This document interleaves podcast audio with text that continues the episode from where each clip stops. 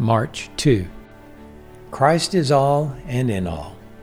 Hi, I'm Norm Wakefield, and I'm so glad you've joined me for today's Live to Love Scripture encouragement from Romans chapter 16, verses 14 and 15.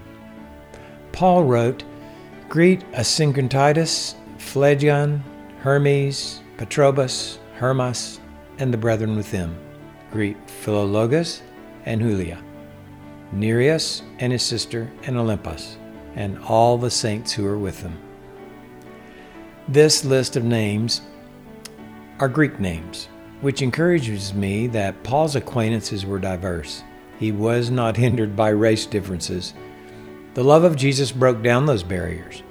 In Jesus, we are one body, many members in one body. This reality was declared explicitly in his letter to the Colossians. He told them that they had, quote, put on the new self, who is being renewed to a true knowledge according to the image of the one who created him, a renewal in which there's no distinction between Greek and Jew, circumcised and uncircumcised, barbarian, Scythian, slave, and free man, but Christ is all and in all.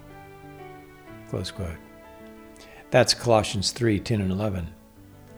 As we live our lives to love with Jesus, we're encouraged to overlook race and ethnic distinctions. God's love is the same for all the saints. All who are in Christ are considered God's holy ones. A saint isn't someone who is outstanding above other believers. A saint is someone who's been set aside to God, holy and beloved in Christ. It is the love of Jesus that holds us together and makes us one.